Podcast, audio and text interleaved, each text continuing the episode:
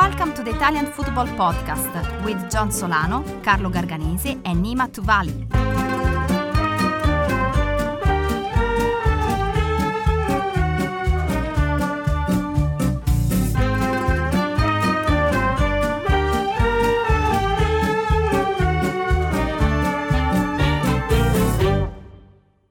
Hello, everyone, and welcome to the Italian Football Podcast, and welcome to the very first interview episode of the Italian Football Podcast. We are very, very, very excited. During these weekly interview episodes, we will be bringing you a special guest from the calcio world. And for our very first one, we have a very big one. We're starting it off huge. We are very pleased to welcome Sven Goran Eriksson, the former manager of Lazio, Fiorentina, Roma, the English national team. Before we bring him on, though, if you would like to gain access to all episodes of the Italian Football Podcast, you can go to patreon.com slash TIFP. Again, that is patreon.com slash TIFP. So without any further ado, we are proud and honored to welcome managerial legend Sven Goran Eriksson to the Italian Football Podcast. Sven, how are you doing? First off, thank you so, so much for joining us because this is a massive honor. How are you doing? I'm fine. It's a pleasure to be with you. I'm fine, thank you, even if it's Corona times. Yeah, yeah, you're not joking. It is absolutely a very delicate, awkward moment for everybody. But again, I, I hope you're doing well. So let's just start with the beginning of your career, particularly the beginning of your career in the Serie A. So you arrive at Roma in the summer of 1984. This is following successful stints at IFK, Gothenburg, and Benfica. So with Roma, you won the Coppa Italia. You fall just short of winning the Scudetto in your second season, despite being level with Juve with just a couple of matches to go. So, what are your memories from your first job in Italy and that title race particularly? Is there anything that you remember that stands out above the rest? Well, uh, of course, I remember a lot of things. Uh, I came to a team who has been very successful for, uh, during uh, the year before I, I arrived there. Uh, they've been winning the league two years before, and the year before I arrived, they played Champions League final against Liverpool at home, and they were losing yes. penalties. I struggled the whole first year a lot with the mentality. Uh, I had a very good team, but a very old team and a very not hungry team because uh, they had Bruno Conti, Roberto Pruzzo, Graziani. They were all big, big, big, big stars. They were kings in in uh, in Rome and to do what I asked them to do, to run a lot, to come on time. They didn't really like that. So I struggled. And then during my whole first year, I was not allowed to sit on the bench. I had to sit on the in the stands, and I couldn't go into the dressing room in halftime either. So many times during my first year in Roma, I uh, I regret that I left Benfica. Really. But second year was much better, and uh, uh, we should have won the league. We second uh, game from end. Uh, we only had to beat Lecce, and Lecce was already in, in Serie B, and we didn't. So we, we would have won the league then, but we didn't. As a follow up to that, though, can you discuss how difficult it is to work in the city of Rome? People such as Fabio Capello have been very outspoken about this. It's a difficult environment with a very particular set of supporters. Is that something you agree with? You agree that this city is quite challenging to work in? I totally agree. I mean, the, the teams winning uh, the big titles, uh, Scudetto and, and Europe and so on, and uh, Coppa Italia, that is uh, Juve, Milan, and Inter.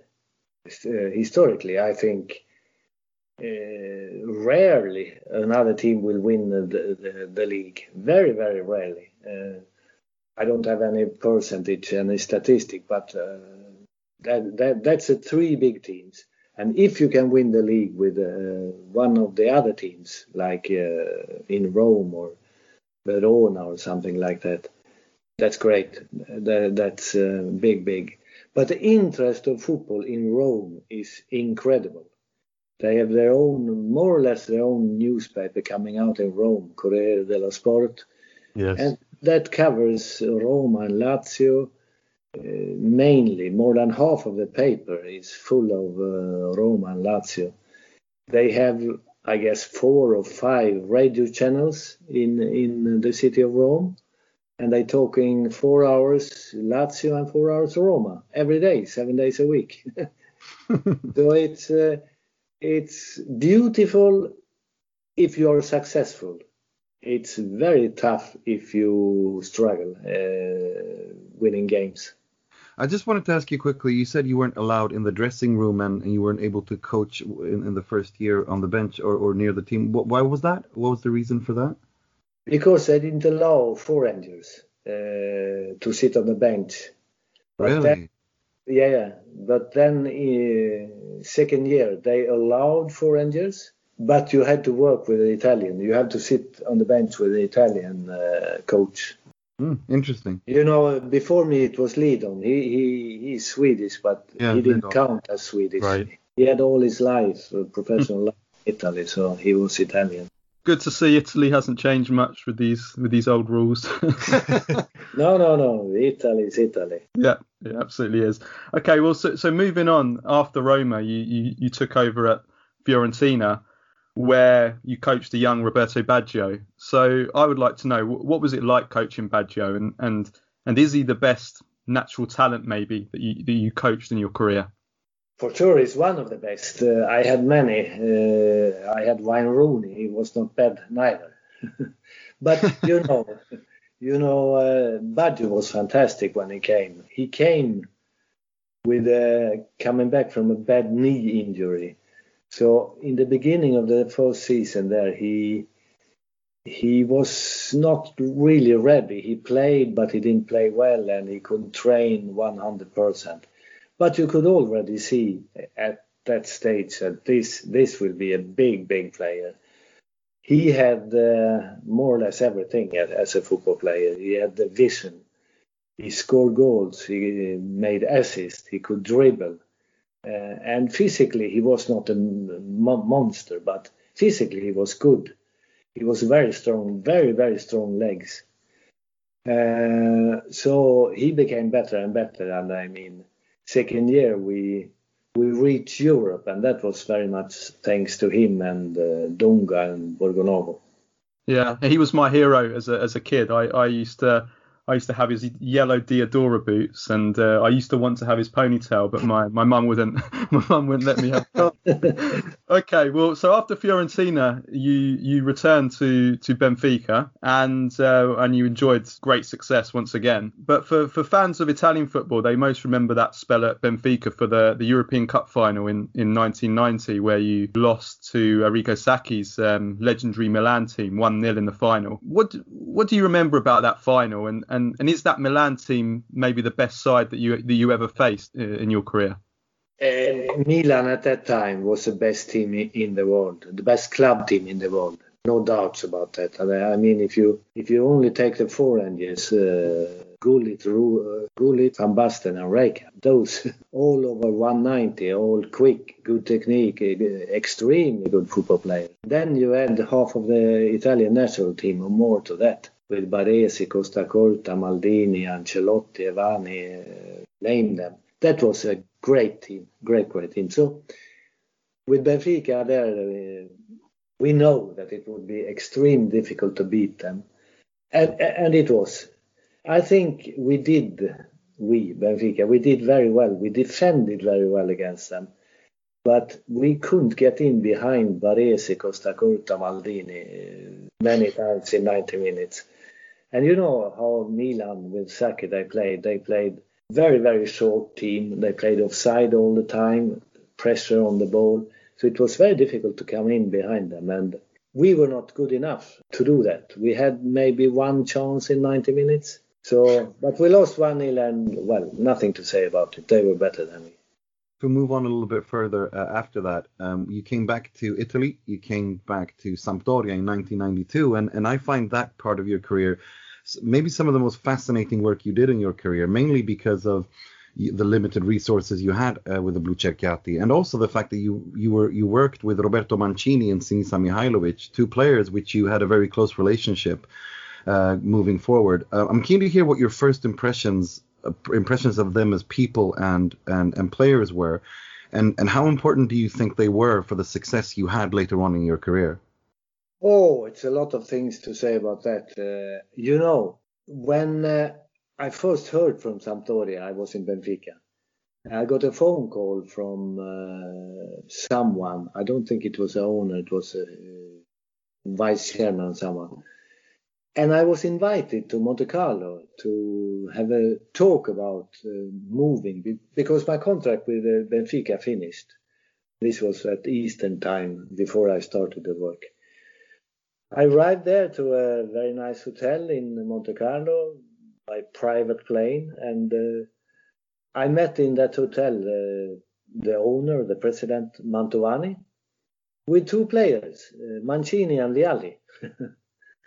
and uh, I was surprised. What what are they doing here? I thought uh, when you're going to ne- negotiate with the new coach, and he presented himself. Uh, the, the, chairman said.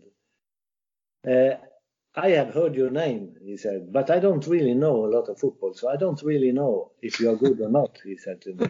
but these two guys here, probably you know them, he said, they have put into their head that the only coach they want for the next time, next uh, years in Sampdoria is you.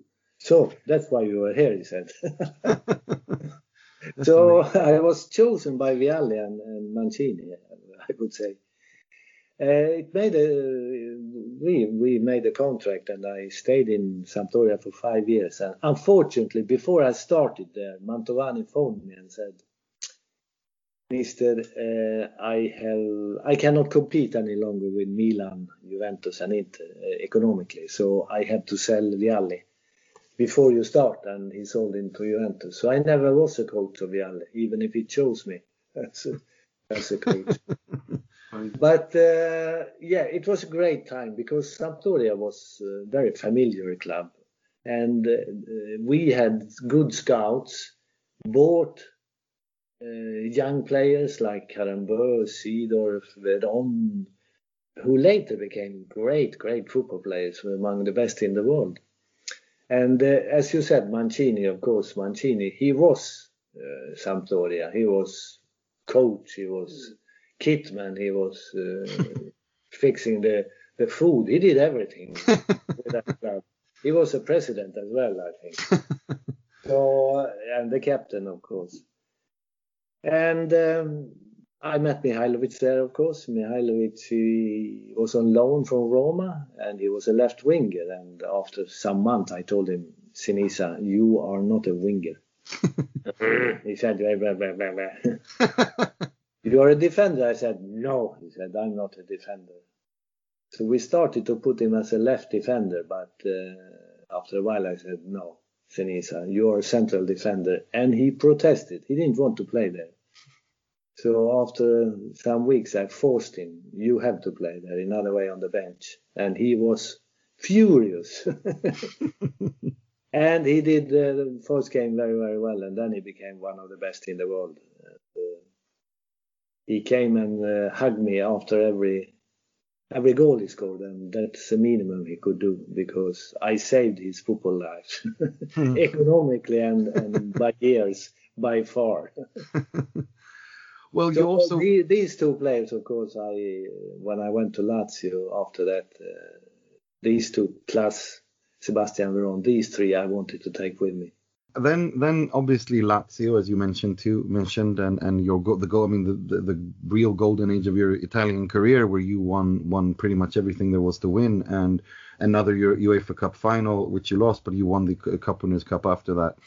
I mean, I mean, aside from um, Cragnotti's financial backing, what do you think was the secret to this fantastic success that you had at Lazio in Rome, a city that you self you yourself earlier said today is uh, in this interview said that it's it's a very difficult place. It's a very it's a it's a pressure cooker. Pressure cooker. That's a good expression. yeah. Um, the secret, one of the secrets, as you said, was that uh, between Cragnotti and me, we became uh, professional friends, but also personal friends. And he did more or less everything I asked him to do by selling Signori, which was a scandal uh, according to, to the Italian media at that time, by buying more or less every player I asked for. He should have bought Mancini, uh, Mihailovic and Veron the first year. I told him, buy these three players and I guarantee you we win the, the, the, the league, the Scudetto. He only bought Mancini, and second year he bought Mihailovic, and third year he bought Veron, and then we won the league. So when we won the league, I told him, you could have bought these two, and we would have won three times. and he said, Mister, it's enough with one. It's okay. oh, so uh, the only one he didn't buy, which I asked for, was uh, Batistuta and I can understand that he was extremely expensive and he was not young at that time when he played for Fiorentina. But he bought Salas instead, so it was not bad. Were you close to buying Batistuta? Because I mean, obviously I, he going to I Roma. Wanted, I wanted uh, Batistuta before he went to Roma, but uh, at the end, Cragnotti said, uh, "No, Mister, we will never get any any kind of money back from that." So we found Salas and we bought him instead. Yeah, and, and you won. You finished uh, in runners up one year, and then you won this, the the year after that. After the most dramatic, yeah. I mean, if we talk about dramatic Scudetto deciders, Juve against Perugia away, uh, you winning in, in Rome that, that night. I mean, it must have been crazy. I mean, have you got any great stories to tell us from the celebrations that night? Because it must have been mad.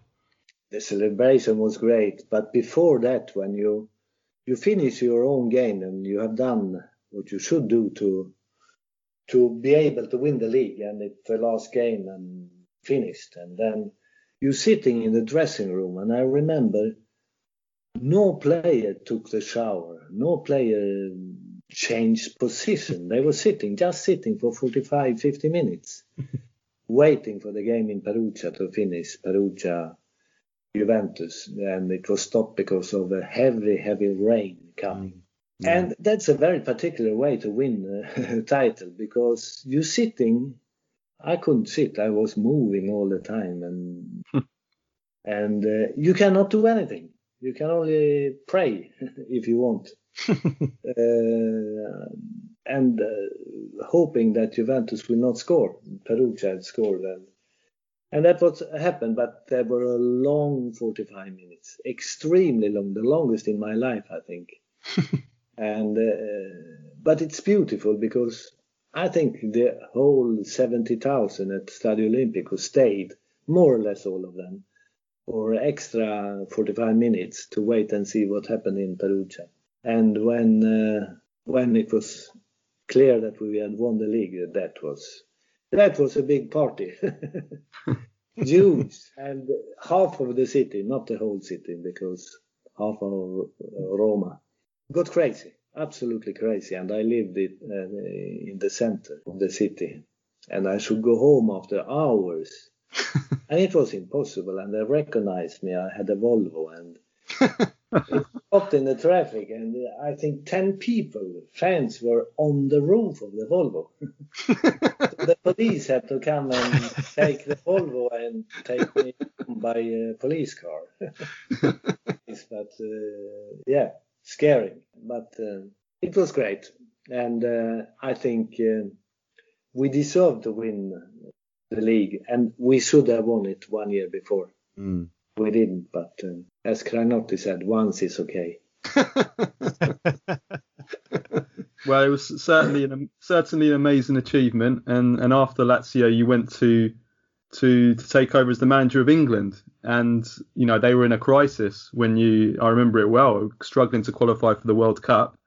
Um, you immediately turned their fortunes around. You you, you thrashed Germany 5-1 in Munich, and which is historic result. And then at the 2002 World Cup, got to the quarterfinals and and only went out to to that Ronaldinho goal, which was a bizarre goal, lobbing David Seaman from from miles out What, what do you remember about that game? And, and more importantly, I'd like to know, do you think Ronaldinho meant that, or was it a fluke?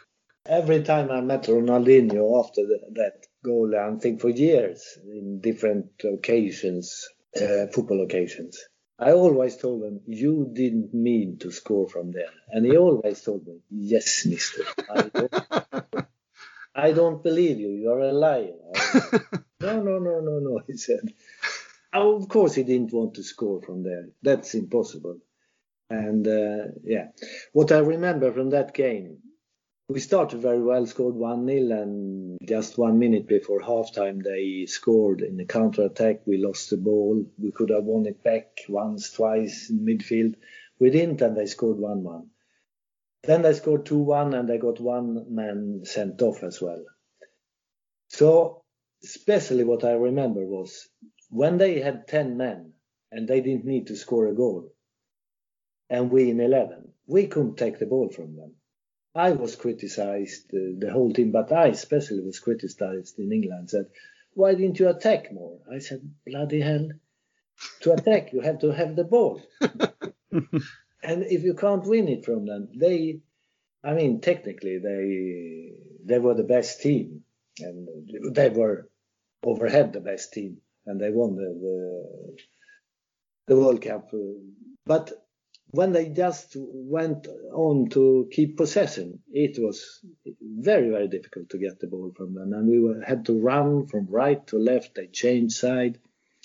And uh, we got very, very tired. And when we got it, we didn't have the force to, to attack as good as we should have done. But uh, looking at that game, the same day we lost it, and even today, uh, Brazil were better than we. We uh, they deserved to win, and that's it.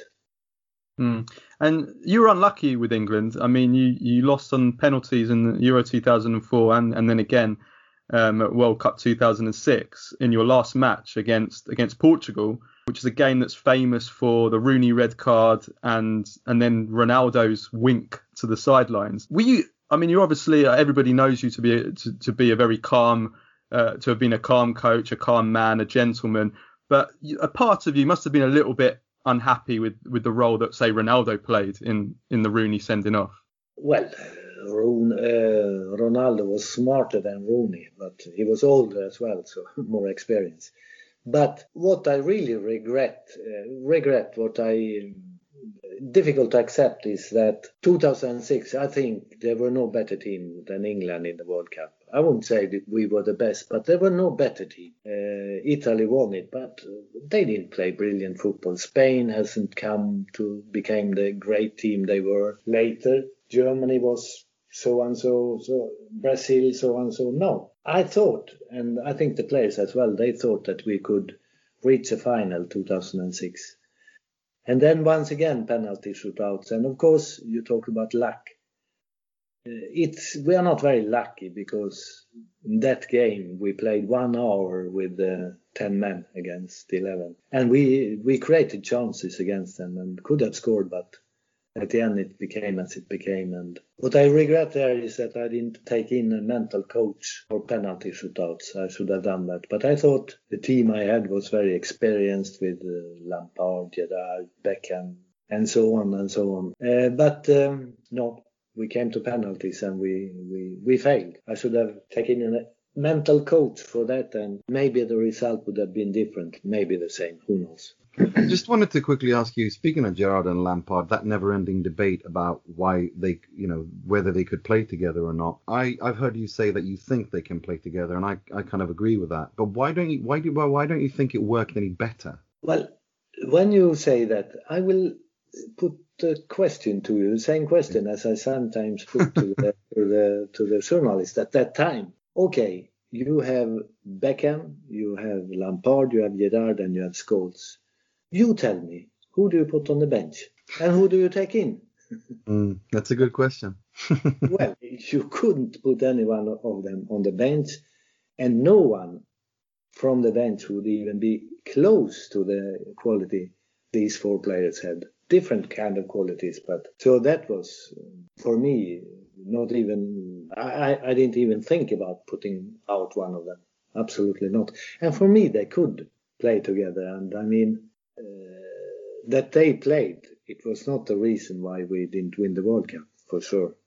Final question on England. Looking back at your legacy, do you do you feel you were treated a little bit unfairly by the British by the British press? And and to follow up on that, how would you compare the British press to the to the Italian press because they're very very different? Of course, I was not fairly treated by the English press, but also by the English FA, because I was sacked because the fake sheikh, what they said uh, at the end. I was not sacked because football reasons, and uh, the making up of all that story was news of the world, and that was before uh, World Cup 2006.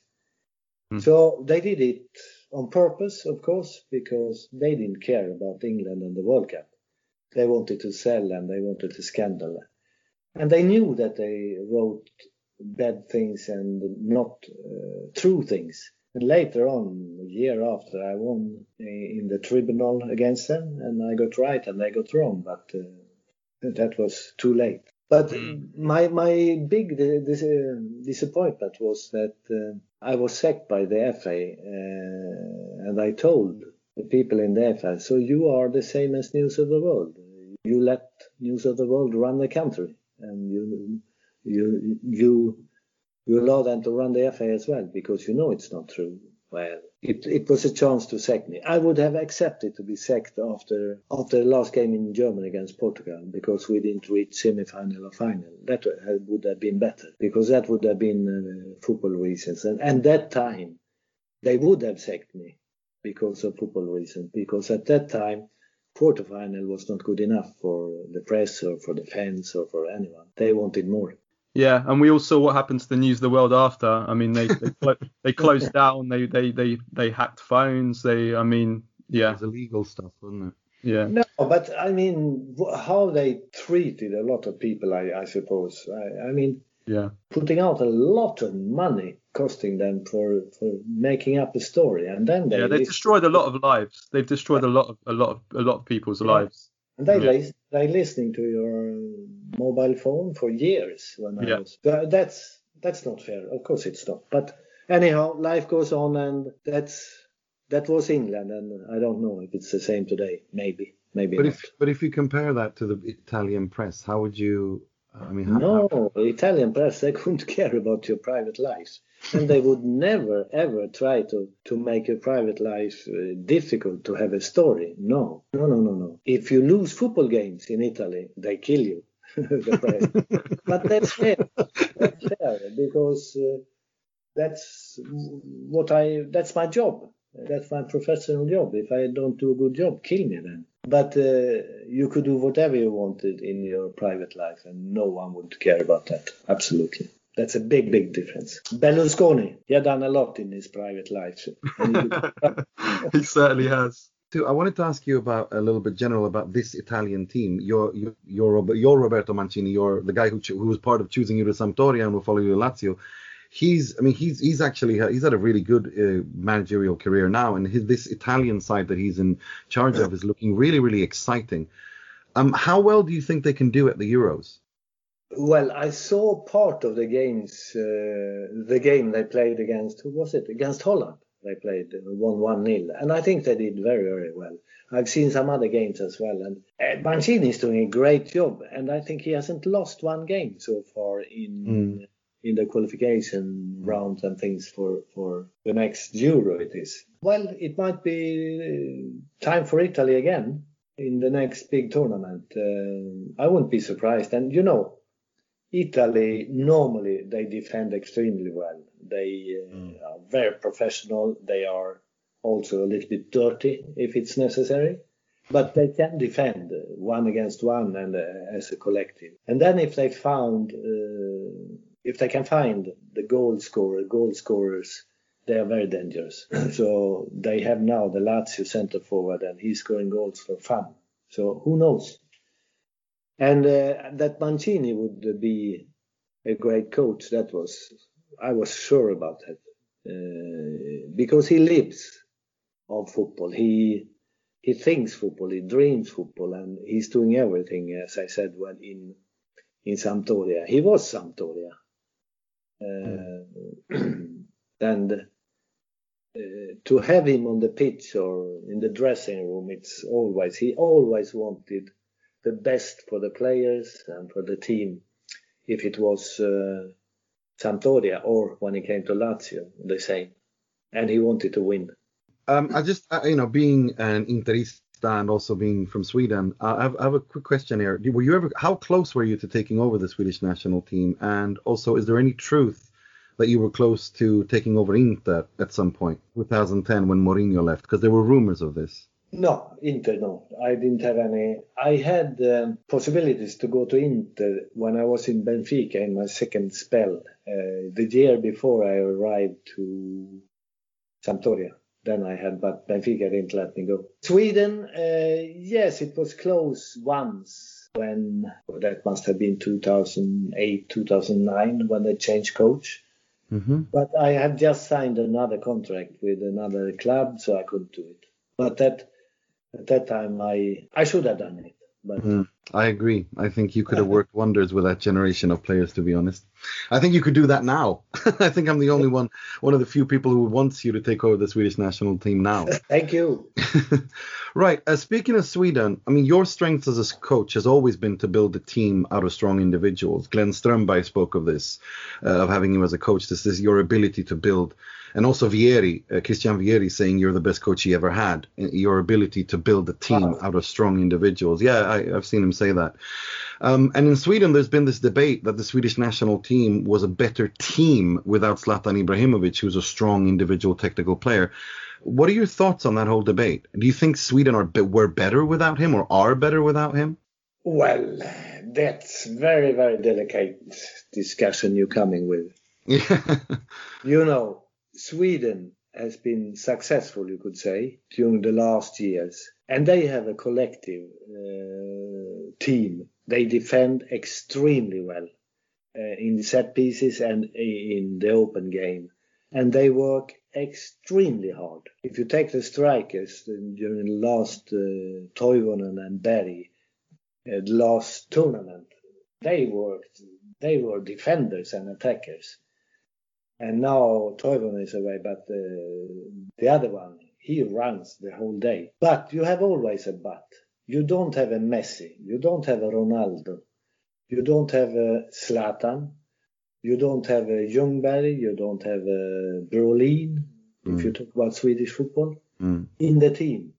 You don't have that guy who can take the ball and dribble once, twice, and put the ball in the net easily by himself because Sweden it's collective work, hard work, good work, and they do it brilliant. So I can understand the coach if he wants to play like that and be very democratic uh, on the on the field. Everyone's running like hell. uh, you cannot take in Zlatan because Zlatan, I don't know if he can, but he wouldn't do that. He wouldn't run like uh, Marcus Berg. That's impossible. But probably he would score goals.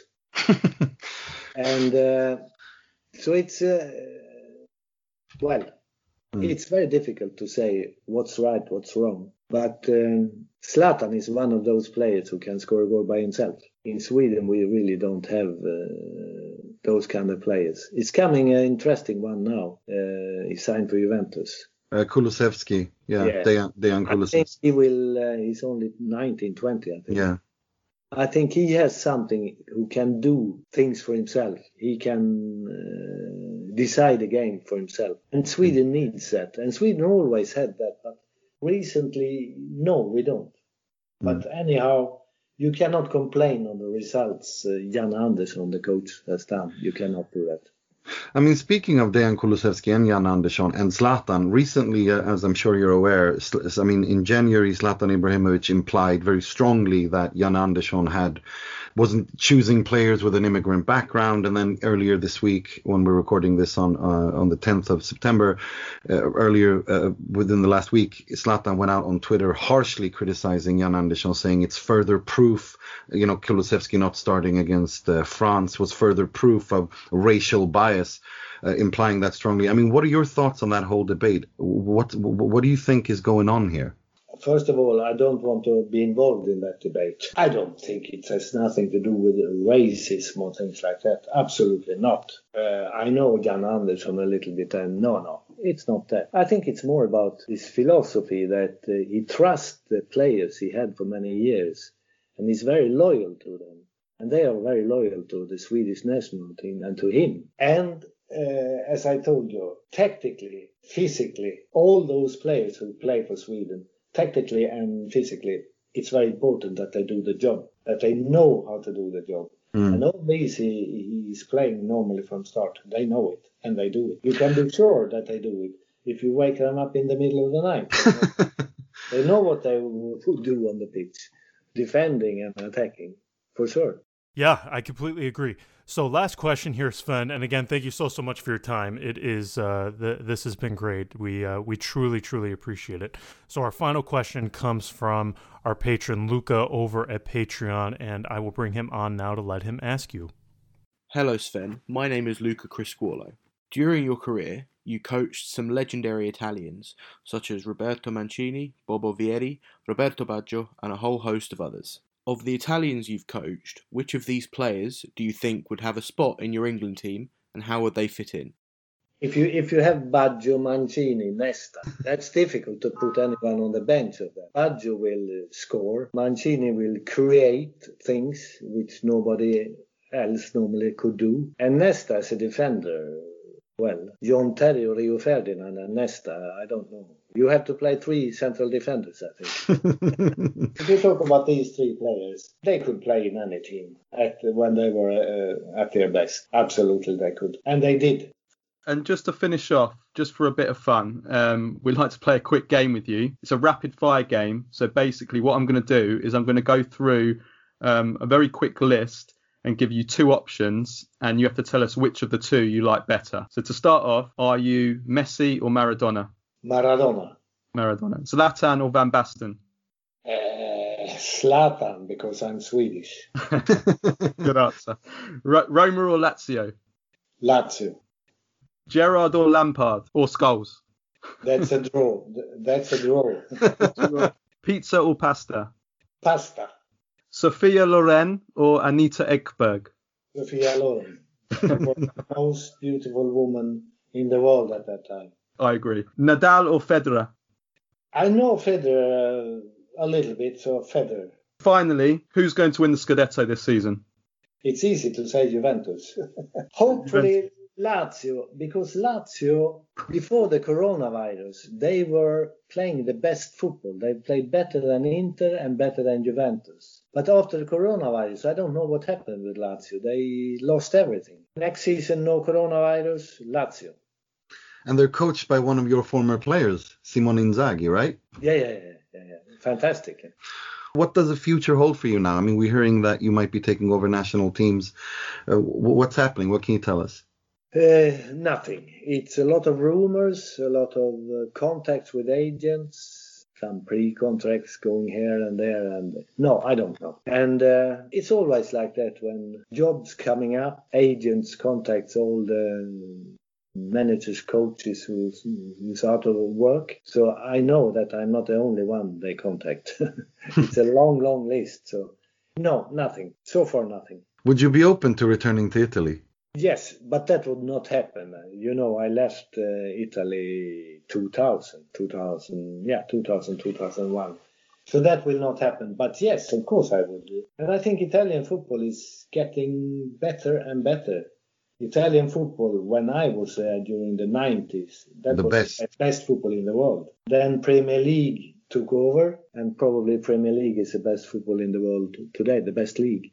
But I think it, Italy is on the way back, which will be very good. Yeah, yeah, that's something we all hope for. We, I'm sure, most of us would love to see the Serie A return to even halfway to what it was in the 90s for those of us who remember. So I completely agree with you. Sven, uh, this has been amazing. You've had an incredible career, and it was absolutely fascinating to have you share it with us. You have been far too kind with your time. We greatly, greatly appreciate it. Thank you so, so much. Please stay safe. And everyone, again, thank you so, so much for listening to the Italian Football Podcast. Again, if you would like to get all of the episodes, patreon.com slash TIFP. So thank you all so, so much for listening. And until we talk again next time, bye bye.